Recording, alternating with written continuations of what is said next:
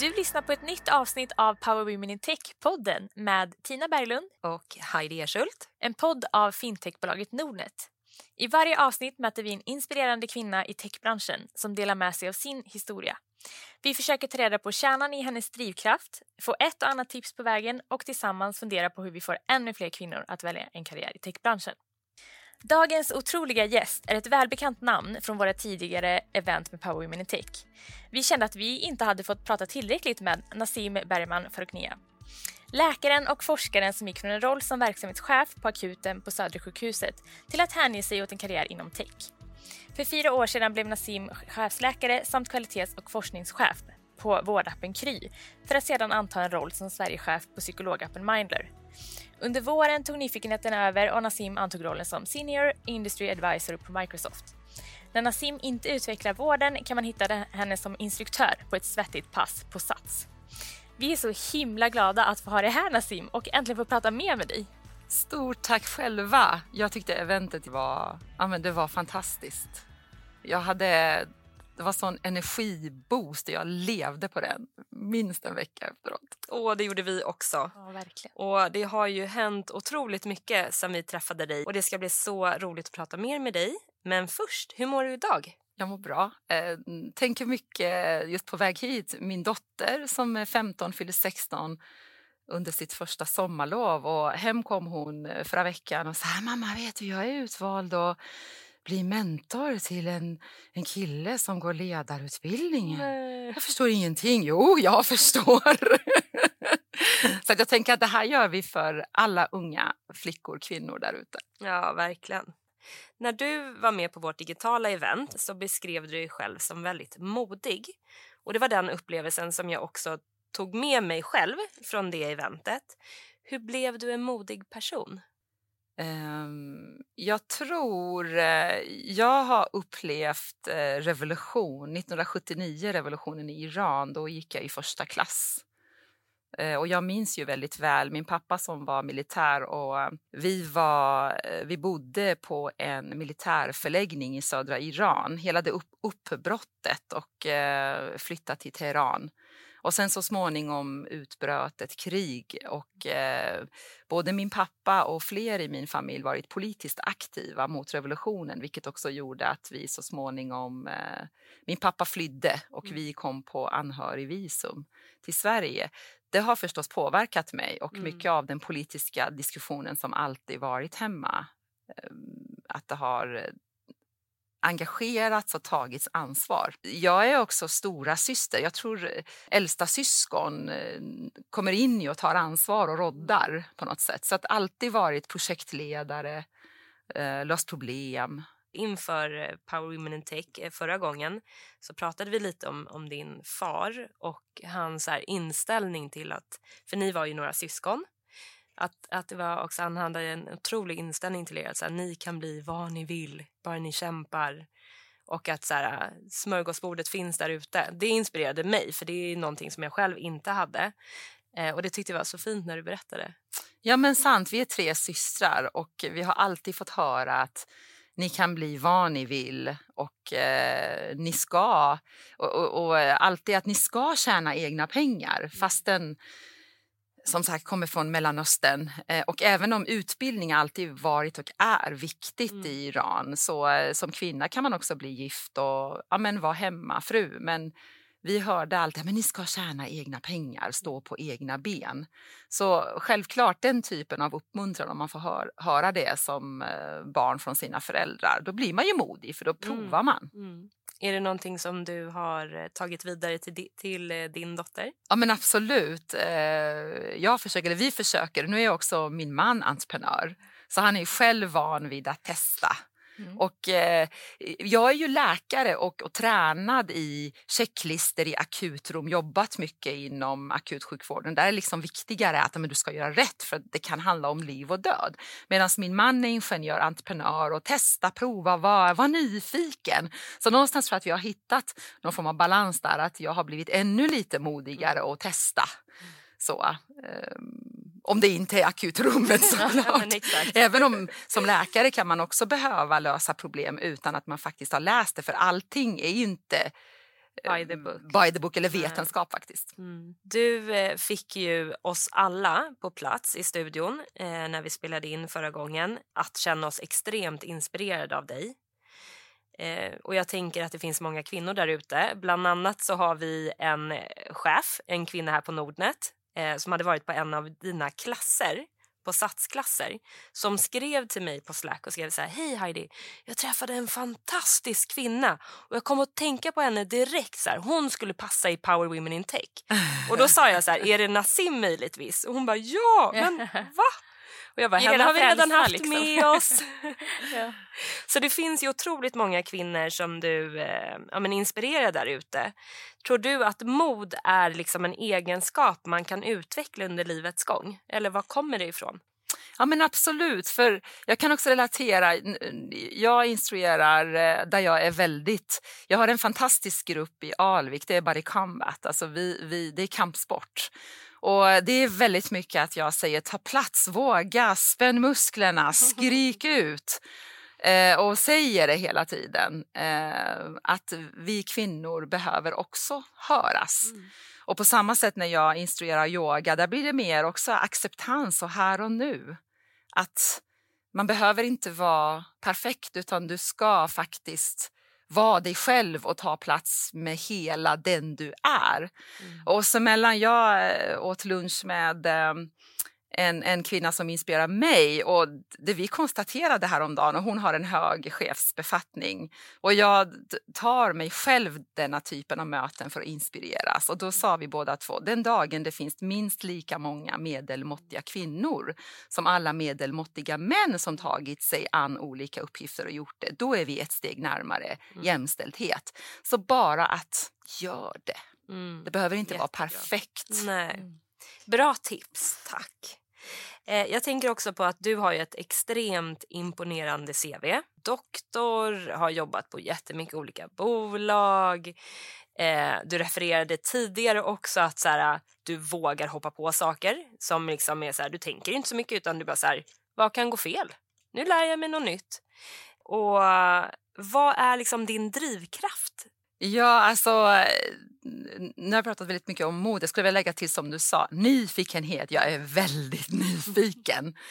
Eh, och jag minns att någon gång var det någon som frågade mig, ah, blir du uttråkad? Och det fick mig att tänka till och så kom jag fram till, nej det var inte det. Utan det är känslan av att sluta utvecklas. Mm. Alltså om jag hamnar i en situation där det är bara jag måste bli utmanad utanför mina trygghetszoner. Eh, för att och, kunna växa. Precis, så vi skulle kunna älta varför och så men jag vänder på det och ser det positiva att vi hela, jag tror hela livet handlar om att vi är i rörelse. Och så länge man lär sig och så länge man faktiskt vet, och det brukar jag säga till mina kampsportsutövare eh, också, att man är aldrig färdig, inte ens när man har svart bälte. Så det finns hela tiden att utvecklas och vara nyfiken och hitta olika delar både hos sig själv men också hos omgivningen. För det upptäckte jag också som ledare att eh, och med åren, jag gillar att bli äldre. Jag upplever att det blir som en mognad att eh, samtidigt som lusten och eh, entusiasmen finns men också faktiskt att våga ta emot, att vara bara tyst och vila i tystnaden eller vila i att någon annan säger något och att man bara tänker igenom det ordentligt. Så, det är också en sida av mod och nyfikenhet. Gud, jag får lite gåshud här borta. ja. Mm. Du har ju en rörande bakgrund som du redan har berättat om, att ni flydde från Iran. Skulle du säga att din historia på något sätt har legat till grund för dina karriärsval? Ja, jag tror det. Jag minns mycket väl eh, mitt första möte med Sverige. Det var det här SAS-planet. Vi hade åkt till Paris och så bytte vi plan. Eh, och Ehm, precis nära Arlanda. Det var ju första gången i hela mitt liv att jag såg den här blågröna mattan av mm. det som är sjö. Alltså Stockholms skärgård är otroligt ja. vacker. Jag får gåshud själv. Mm. Eh, och någonstans där, och vi hade inte sett vår mm, pappa på jättelänge eh, och jag visste att han väntade och någonstans så slog det mig att varför just jag? Mm. Vad är mitt syfte? Det måste finnas det kanske är larvigt att tänka så, jag vet inte. Men det var så stark den känslan i, i mig att det måste finnas ett syfte med att just jag har överlevt mm. revolution och krig och nu är jag i det här planet och ska landa. Mm. Och efteråt också det här mötet med pappa när vi såg honom och eh, det här trötta ansiktet och samtidigt eh, ögonen som lyste. För min pappa sa alltid, vi var ju tre flickor och ibland så grät man. Jag sa bara, gråt inte. Det finns lösningar för allt. Det enda det inte finns lösning för, det är döden. Det var min pappas. Så jag tror det här sitter i på något sätt, på gott och ont såklart. Mm. Um, Hur gammal var du när du kom till Sverige? Det här var första mars 1990 och jag fyllde 18 juli det året, så jag var rätt gammal. Eh, jag fick lära mig svenska, så expressfart, när de talade om för mig att men du har rätt till 700 timmar SFI, svenska för invandrare. Så sa jag, är ni galna? Jag ska gå på läkarutbildningen. Så jag har fortfarande mitt intyg 38 timmar svenska. Och sen så eh, hoppade jag på mm, en specialutbildning som fanns i Skövde. Vi bodde i Tibro, möbelhuvudstaden mm. i Sverige eh, på Västgötaslätten. Um, så jag läste in sjuan, åttan, nian på ett år och sökte in på gymnasiet. Oj. Jag ville ju bli läkare. Det var ambitiöst redan då. Och vet ni, min förebild, nyfikenheten för människokroppen och, och naturvetenskapen men också Marie Curie, hon är min stora idol. Hon är fantastisk, än idag fortfarande den enda kvinnan eller enda personen som har fått två Nobelpris i mm. två olika ämnen. Så jag har alltid dragits till andra kvinnor på något sätt och jag har liksom sökt upp dem vill du fika med mig? Ja, vill du bli min mentor? Ibland har jag fått ett nej, många gånger har jag fått ett ja. Jag har fått bli bjuden på ett, ja men, ja. ja. Så. Alltså jag har ett väldigt konkret tips som vi alla bör börja med. Att ta lunch och fikor med inspirerande kvinnor och bara så prata. Ja, nätverka. Ja jag försöker göra det, ni vet, eh, ge vidare. Ehm, om tjejer, så var det när jag var akutchef också. Om någon ung kvinna, nu försökte jag svara på alla såklart, mm. men ödmjukhet är viktigt vad jag vill säga. Och, eh, idag har jag väldigt mycket, jag slits mellan, ni vet när jag upplever att vissa människor beter sig hierarkiskt. Mm. För jag mm. tänker att jag vill vara tillgänglig. Och jag tänker att kunskap vill vi demokratisera. Digitalt som min närvaro och min tid, den är värdefull och man blir ju med åren väldigt effektiv. Mm. Så man kan ju liksom bolla, bolla flera grejer samtidigt, coacha fler vd eller vad det nu kan vara. Men i synnerhet när unga kvinnor hör av sig till mig, jag försöker alltid svara tillbaka. Eh, och göra mitt lilla till att kunna stötta just den kvinnan, flickan jag har framför mig. Jag tänker också så här, desto mer du ger så kommer du väl få automatiskt också. Så att det blir liksom en, en spiral av att man ger och tar hela tiden. Ja, du har rätt. Alltså någonstans, jag mår ju också bra av det och psykologiskt vet jag ju att det är så. Alltså vi mår bättre av att göra något gott för mm. andra människor. Så det är klart att jag får också en boost. Det finns också ni vet, citat som säger eh, om man vill komma någonstans, visst man kan ju springa själv, men för att kunna komma långt eh, och skapa mm, mer hållbarhet, då ska man ta med sig andra.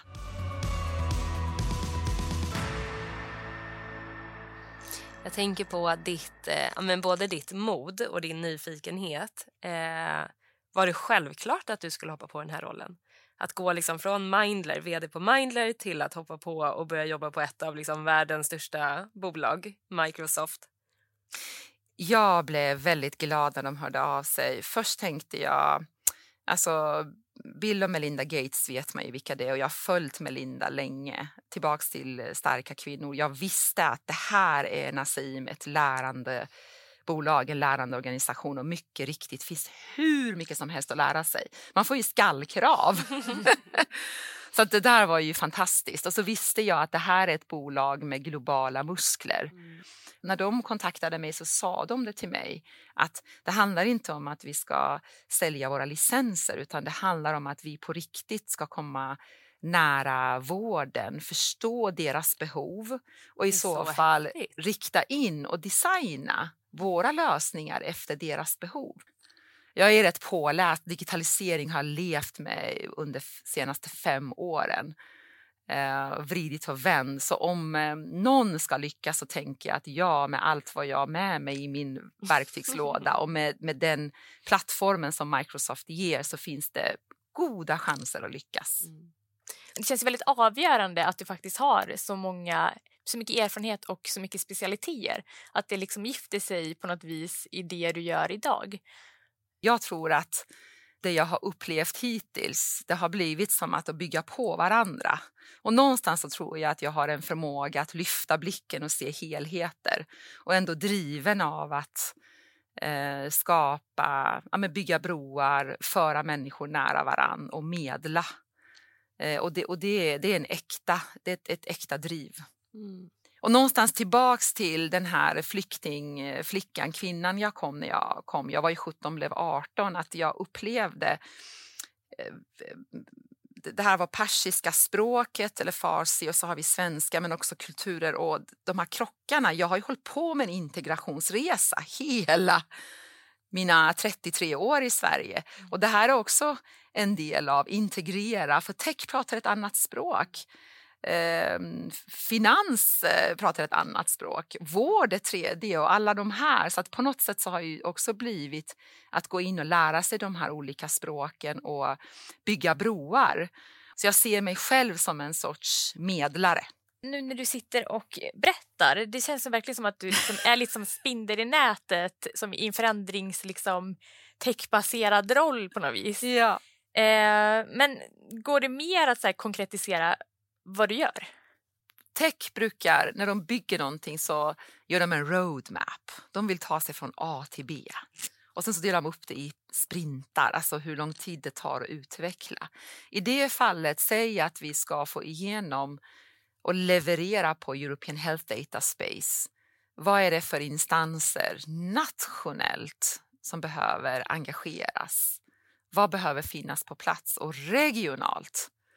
Eh, så jag ser i min roll, delar av det väldigt mycket faktiskt utbildande.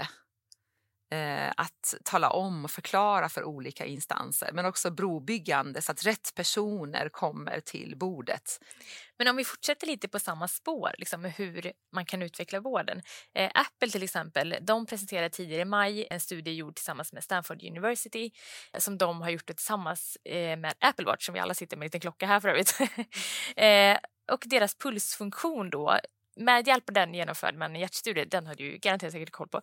Eh, men det är ett av många mm. exempel när tech och medicin går hand i hand. Eh, om du liksom bara får drömma lite fritt, hur vill du med hjälp av teknik eller tech då utveckla vården vidare? Ja men fantastiskt, det är faktiskt det exemplet brukar jag ta just att eh, Apple, de har ju länge samarbetat, det är Stanford University och Hospital Alltså, I vården, samma sak. Eh, vi är till exempel i, i Stockholm och det är Karolinska sjukhuset och universitetet. Alltså, I de mest framgångsrika fallen så är forskningen och kliniken så nära för att man hela tiden gör studier och tar in utfallen in i klinik och vice versa. Och Apple har ju lyckats få till det. Jag minns att jag fick min första Apple Watch på plats eh, i Palo Alto och där fick man ju signa, vill du dela dina data? Och det gjorde jag. Jag ville det för att jag visste att de använde ju det för att, jag visste till exempel att den första generationen var sämre på att läsa av på alltså mörkhyade. Det var så de upptäckte. Mm. Oj, den där var, den, den speciella lasern var inte så bra när huden var pigmenterad. Då fick de ju utveckla lasern så att klockan skulle vara anpassad till människor som har lite mer pigment. Så helt rätt. Och, och just det har ju blivit en förlaga till att eh, lära sig av hur Stanford gör. Idag är alltså de som går ut läkarutbildningen på Stanford i Silicon Valley, varannan blir inte kliniker utan absorberas in i hela den här techvärlden. Och vi pratar om real life evidence eller real world evidence just för att kunna dela data. Och det finns lite krux, ni vet GDPR finns absolut och i forskningen vi har ju regelverk att man måste mm, förklara vad vi gör med individerna. De måste ge sitt medgivande. Check, men efter det kunna ta in datat och använda det för att hela tiden utveckla tjänster. Och lite tillbaks till där vi började det här med, med våga och det brukar jag faktiskt, apropå vad jag gör, förklara att ni vet vi som är utbildade i den traditionella vården och där är man van vid, man gör så kallade randomiserade kontrollerade studier, det tar flera år och eh, man, eh, ni vet, eh, lottar och så följer man. Men, men det funkar inte idag när du har det här snabbfotade. Så den forskningsmetodiken är bra för mycket grejer men vi skulle kunna också lära oss av det som är här och nu, real eh, alltså i realtid dela data och ta in det och tweaka. Alltså att våga ha en viss safety-nivå. Men utöver det, testa våra beta-modeller men ta in nya data. Det är det som är maskininlärningen och AI som jag också försöker förklara för vården när de är jättearga. Det finns ju evidens, men ja men nej. Men vi håller på att utveckla evidensen samtidigt som vi använder de här maskinerna som är CE-märkta och så vidare. Men det kräver att vi också vågar släppa taget om det gamla och förstå och bjuda in det nya. Mm. Och sen vill jag också säga, för det här är ganska känsligt för vården och det finns säkert en annan vårdmänniska som lyssnar. Alltså allt vi gör i vården idag har inte vi heller evidens på. Det finns massor med grejer vi skulle behöva faktiskt ta bort. Så det är inte skäl att säga nej, vi vill inte göra något, vi står och bara gör ingenting, utan snarare att ta sig an den nya tekniken och eh, tweaka den och anpassa den till att faktiskt vara mm. säker och våga göra den bättre. Och vilka fördelar tycker du det finns med att göra vården mer techbaserad? Mycket automatiseringar. Alltså saker som en maskin kan göra ska inte en människa göra. Och, då kan det faktiskt underlätta och spara mycket tid i kontakter, väldigt mycket kontakter mellan människor och vården. För vi har bristande tillgänglighet, svårt att få tid. Um, så att ta in automatiserade funktioner för att få loss lite mer tid och skapa större tillgänglighet um, i vården. Och jag tänker nu också när vi eh, börjar digitalisera oss mer och mer hur behåller vi liksom den mänskliga empatin när allt blir mer techbaserat? Ja, men superbra fråga och det är ännu ett skäl till att ta in tekniken i vården. Um, nu tänker jag citera ännu en uh, kollega, han heter Eric Topol. Han är hjärtläkare, amerikan och skrivit några böcker, bland annat The patient will see you now och Deep Medicine. Och just budskapet i det är att det som en maskin kan göra ska inte en människa göra för att just bevara eller spara tiden till just det här medmänskliga kontakten som ingen annan kan ersätta. Eh, just det som händer mellan mig som läkare och dig som patient eller mig som sjuksköterska och dig som patient, för det kan inte vi teknifiera bort. Nej, det känns som att man är ganska sårbar också när man är dålig. Man är ju inne för att man är sjuk på något sätt också. Exakt.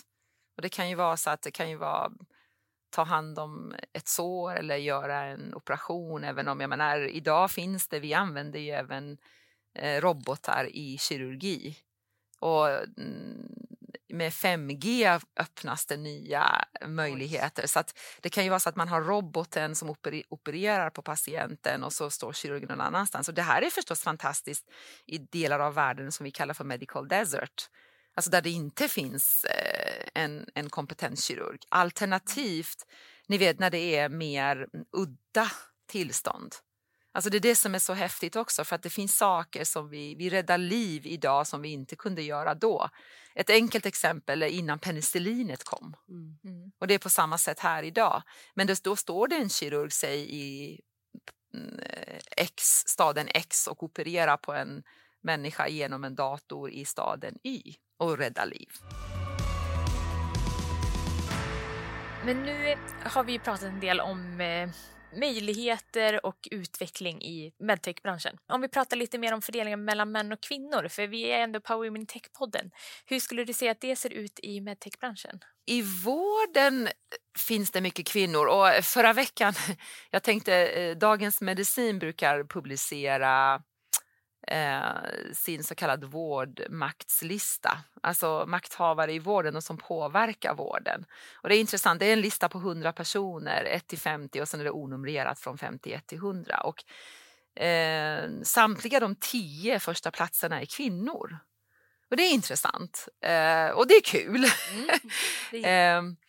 Uh, och, uh, och, och, men inom tech vet vi, nu kan inte jag siffrorna, det vet säkert ni, men jag vet att eh, Eh, fler kvinnliga entreprenörer och det kan vara svårare för kvinnor att få till exempel investering. Och någonting som jag själv upplevt som jag gärna kan dela med mig det är för det har jag fått mycket feedback på. Alltså språket jag som kvinna har använt så har de sagt till mig citat Nassim du borde bli bättre på att sälja dig själv. Alltså sälja, det här säljsnacket. Men alltså jag själv kunde reagera på att åh det var liksom ord som flög och far. Och någonstans kan det vara i och för sig en krock som sker med mig som kommer från vård och mer akademisk bakgrund och jag har fått vara väldigt försiktig med adjektiv och aldrig säga någonting som jag inte har något belägg för. Medans när jag pratar med investerare så säger de att ja, ja, ja, men det är säljspråket. Vi vet att vi står och lyssnar på pitchen och så tar vi bort ungefär 30 procent.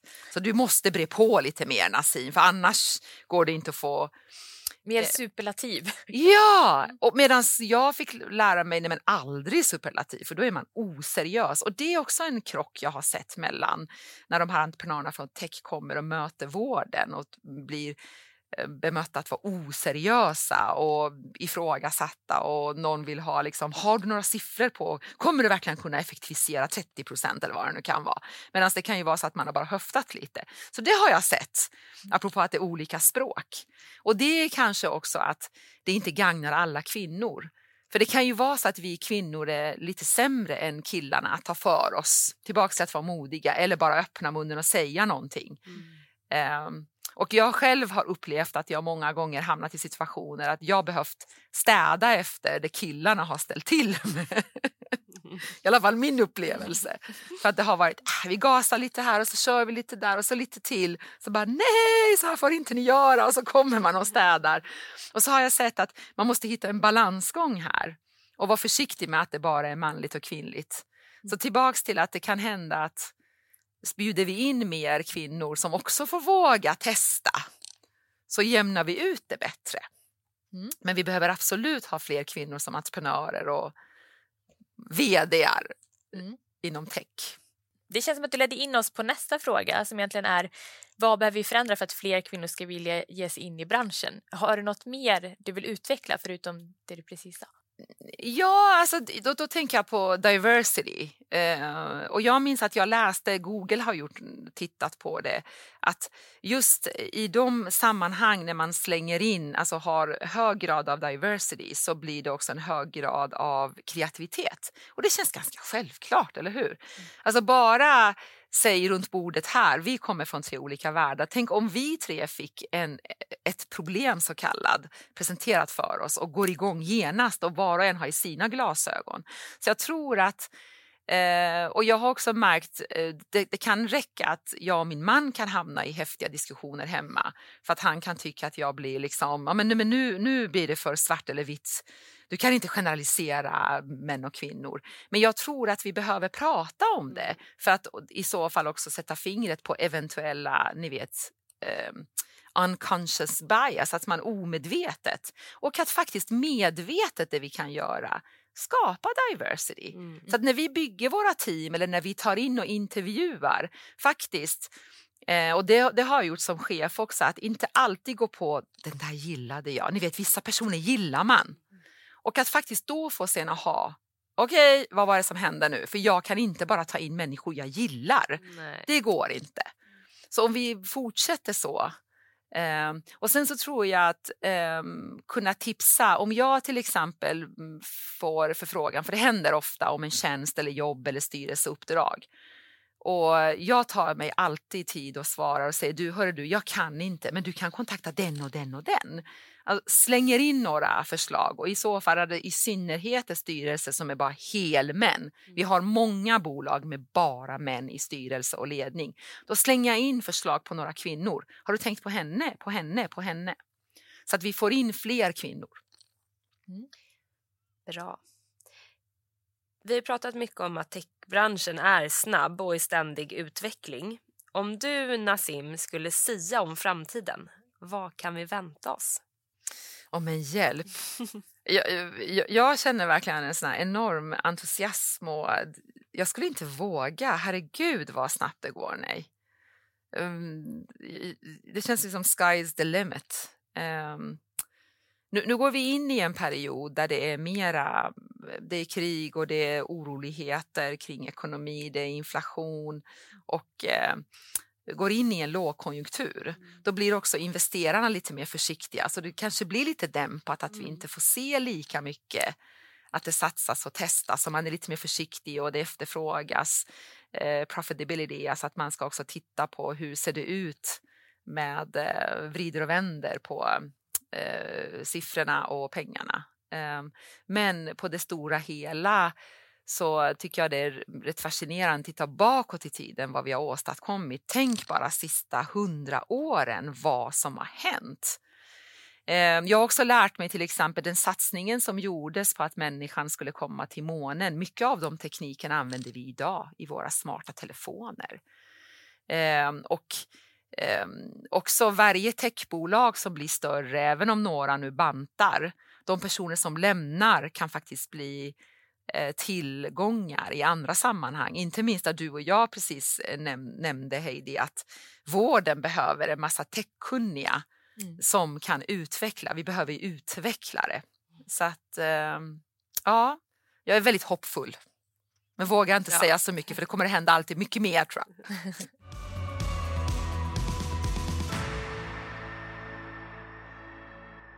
Vi börjar närma oss slutet nu, men vi har ett litet segment som vi alltid har med oavsett.